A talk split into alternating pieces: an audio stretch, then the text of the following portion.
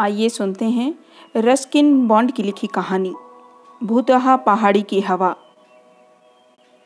हू हू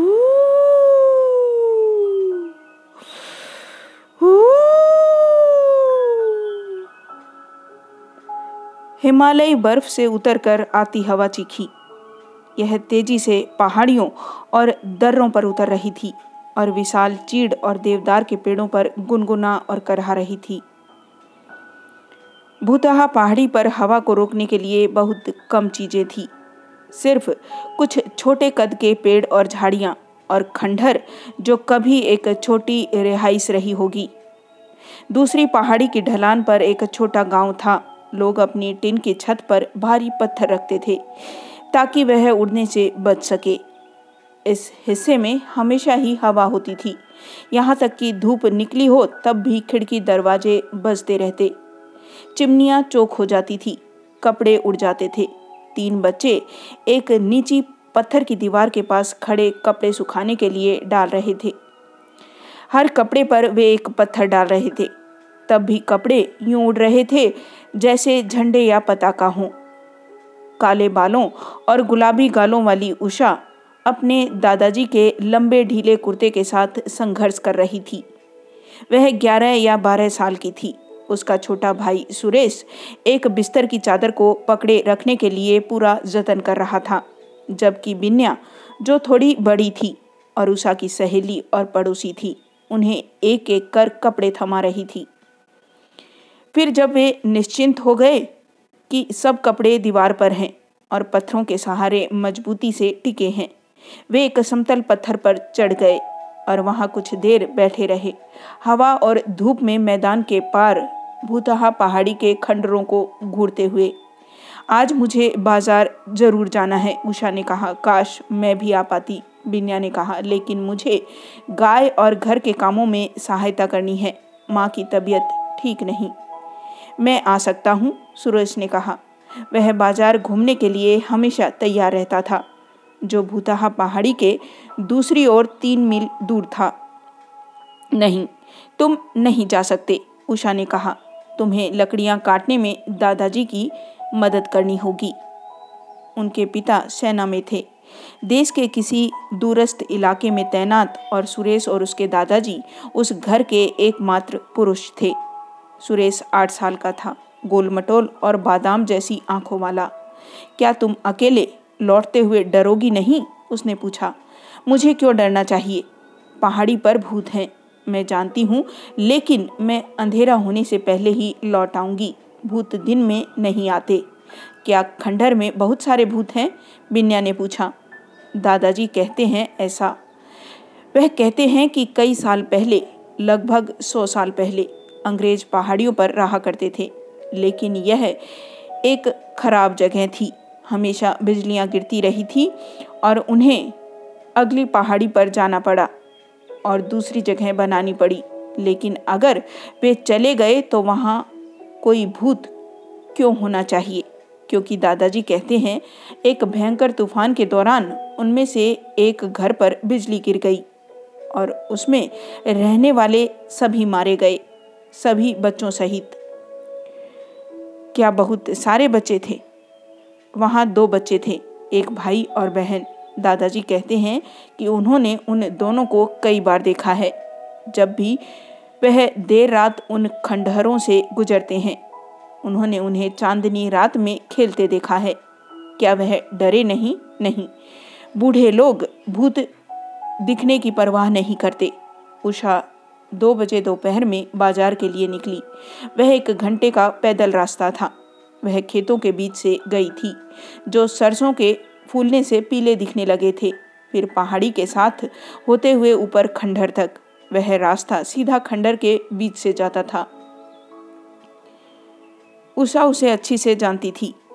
साप्ताहिक खरीदारी के लिए बाजार जाने के लिए वह अक्सर इसी रास्ते का उपयोग करती थी, या अपनी चाची से मिलने के लिए जो शहर में रहती थी। ढह चुकी दीवारों पर जंगली फूल खिले हुए थे। एक जंगली बेर सीधा फर्श पर उगाया था, जो कि कभी एक विशाल हॉल रहा होगा। उसके कोमल सफेद फूल गिरने लगे थे छिपकलियां पत्थर पर भाग रही थी, जबकि एक गाने वाली चिड़िया अपने गाढ़े बैंगनी पैरों को नरम धूप में चमकाती एक खाली खिड़की पर बैठी पूरे दिल से गा रही थी। उषा खुद में ही गुनगुनाने लगी जब चलते चलते वह रास्ते पर हल्का सा लड़खड़ा गई। जल्दी ही उसने खंडहरों को पीछे छोड़ दिया था। वह रास्ता नीचे की ओर तीव्र ढलान लिए हुए घाटी और उसके छोटे शहर के बिखरे हुए बाजार की ओर जाता था। उषा ने बाजार में अपना समय लिया। उसने साबुन और माचिस, मसाले और चीनी खरीदी। इनमें से कोई भी चीज़ गांव में नहीं मिलती थी, जहां कोई दुकान नहीं थी, और दादाजी के हुक्के के लिए नई पाइप और सुरेश के गणित के सवाल हल करने के लिए एक अभ्यास पुस्तिका। थोड़ा सोचने के बाद उसने कुछ कंचे भी खरीद लिए। फिर वह मोची की दुकान पर गई ताकि अपनी माँ की चप्पलें सिलवा सके। मोची व्यस्त था, इसलिए उसने चप्पलें वहाँ छोड़ दी और कहा कि वह एक घंटे में वापस आएगी। उसके पास अपने बचाए हुए दो रुपए थे और उन पैसों का इस्तेमाल उसने अपने लिए एक बूढ़ी तिब्बती औरत जो ताबीज़ और नकली सस्ते गहने बेचती थी से चमकते भूरे पीले रंग की मोती की माला खरीदने के लिए किया। वहाँ वह अपनी चाची लक्ष्मी से मिली जो उसे अपने घर चाय पिलाने के लिए ले गई। उषा ने एक घंटा चाची लक्ष्मी की दुकान के ऊपर बने छोटे फ्लैट पर बिताया। चाची के बाएं कंधे में दर्द और जोड़ों में अकड़न की बातें सुनती रही। उसने गर्म मीठी चाय के दो कप पिए और जब उसने खिड़की के बाहर देखा तो काले बादल पहाड़ों पर घिर आए थे। उषा मोची के पास भागी गई और अपनी माँ की चप्पलें ली। खरीदारी का झोला भरा हुआ था। उसने उसे अपने कंधे पर रखा और गांव की ओर चल पड़ी। विचित्र बात थी कि हवा रुक चुकी थी, पेड़ शांत थे, एक पत्ता भी हिल नहीं रहा था, घास में झिंगुर शांत थे, कौवे गोल चक्कर काटकर फिर रात के लिए सिंदूर के पेड़ पर बैठ चुके थे। मुझे अंधेरा होने से पहले घर पहुंचना ही होगा, उषा ने खुद से कहा। जब वह रास्ते पर तेज कदम बढ़ा रही थी, काले और डरावने बादल भूतहा पहाड़ी पर घिर आए थे। यह मार्च था, तूफान का महीना। एक तेज गड़गड़ाहट पहाड़ी पर प्रतिध्वनित हुई और उषा ने अपने गालों पर वर्षा की एक पहली भारी बूंद महसूस की। उसके पास कोई छाता नहीं था। कुछ ही घंटों पहले मौसम बिल्कुल साफ प्रतीत हो रहा था। अब वह अपने पुराने स्कार्फ को अपने माथे के ऊपर बांधने और शाल को मजबूती से कंधे के चारों ओर लपेटने के अलावा कुछ नहीं कर सकी।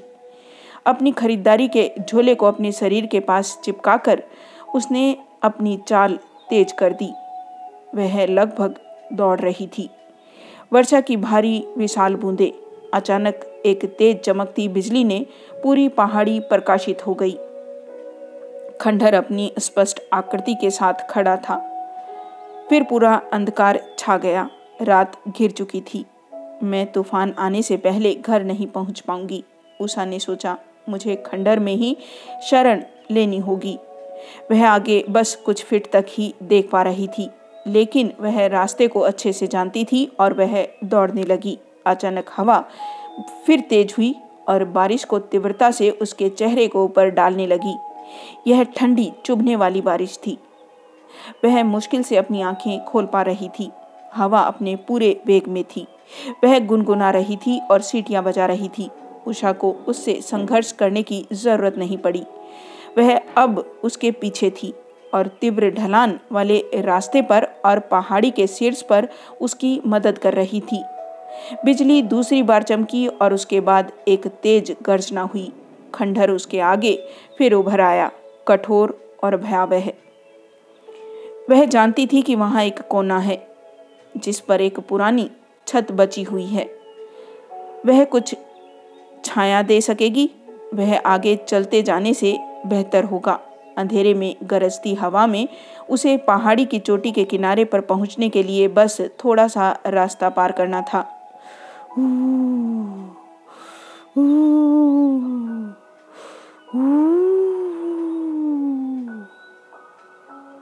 हवा फिर गरजी। उसने जंगली बेर के पेड़ को झूमते आधा घूमते देखा। उसकी पत्तियां जमीन पर टूटी पड़ी थी। टूटी हुई दीवार हवा को रोक पाने के लिए कुछ कर नहीं पा रही थी। उषा खंडर को चूंकि इमारत में अपना रास्ता खोजने लगी।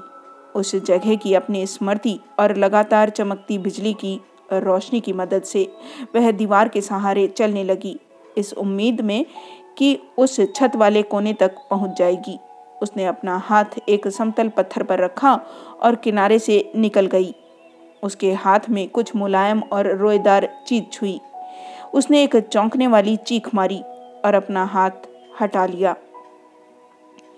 उसकी चीख का उत्तर एक और चीख ने दिया, आधी गुर्राहट आधी चीख, और कुछ अंधेरे में लपका। यह एक जंगली बिल्ली थी। उषा को यह तब पता चला जब उसने उसकी आवाज़ सुनी। यह बिल्ली खंडरों में रहती थी और उसने कई बार उसे देखा था, लेकिन कुछ पलों के लिए वह बहुत भयभीत हुई थी। अब वह सिर्फ दीवार से लगकर तेजी से आगे बढ़ रही थी, जब तक उसने टूटी टिन की छत पर बारिश की आवाज़ नहीं सुन ली। जैसे ही वह उसके अंदर पहुंची, कोने में दुबक कर उसे हवा और बारिश से थोड़ी राहत मिली। उसके ऊपर टिन की चादरें चीख और झंझनाहट की आवाज़ें निकाल रही थी, जैसे किसी भी क्षण उड़ जाएगी, लेकिन उन्हें एक सिंदूर के पेड़ की मजबूत फैली हुई शाखा ने संभाला हुआ था। उषा को याद आया कि उस खाली कमरे के पार एक पुराना चूल्हा था और शायद उसकी अवरुद्ध चिमनी में कोई आश्रय हो। शायद वह इस कोने से अधिक सूखा हो, लेकिन वह उसे पाने का अभी कोई प्रयास नहीं करेगी। उसका रास्ता भटक जाने की पूरी संभावना है। उसके कपड़े गीले थे और पानी उसके लंबे काले बालों से चूता हुआ उसके तलवों के पास एक तलैया बना रहा था। उसने अपने पैरों को गर्म रखने के लिए पटका। उसे लगा कि उसने एक हल्की चीख सुनी है। क्या वह फिर बिल्ली थी या कि एक उल्लू? लेकिन तूफान की आवाज़ से हर आवाज़ दब गई थी। भूतों के बारे में सोचने का समय नहीं था, लेकिन अब जबकि वह वहाँ थी और दोबारा जोखिम उठाने के किसी भी विचार में नहीं थी। उसे दादाजी की सुनाई खंडर की बिजली से ध्वस्त होने की कहानी याद आई। उसने उम्मीद और प्रार्थना की कि वह जब तक यहाँ आश्रय ले रही है तब तक बिजली नहीं गिरे। बादल पहाड़ी पर गरजे और बिजली तीव्रता से चमकने लगी। बिजली की कौंध के बीच कुछ क्षणों का ही अंतराल था, फिर वह सबसे अधिक तीव्रता से चमकी और एक दो सेकंड के लिए पूरा खंडहर जगमगा गया। एक नीली रेखा इमारत के फर्श के साथ चमक पड़ी, इस किनारे से बाहरी किनारे तक। उषा अपने बिल्कुल आगे घूर रही थी जब उसकी विपरीत दीवार चमकी। उसने देखा कि बेकार पड़े चूल्हे में दुबकी हुई दो छोटी आकृतियां, वे बस बच्चे ही हो सकते थे। भूतहा आकृतियों ने ऊपर देखा, उषा को घूरा और फिर सब और अंधेरा हो गया। उषा का हृदय उसके मुंह को हो आया। उसने बिना शक दो भूतहा आकृतियों को कमरे के दूसरे किनारे पर देखा था और वह अब उस खंडहर में एक मिनट भी और नहीं रहने वाली थी। वह अपने कोने से भागी, दीवार के उस बड़े छेद की ओर भागी जहां से उसने प्रवेश किया था। वह उस खुले रास्ते की तरफ आधी ही पहुंची थी कि कोई चीज, कोई और उससे टकरा कर गिरा। वह लड़खड़ाई उठी और फिर किसी और चीज से टकरा गई। उसने एक डरी हुई चीख मारी।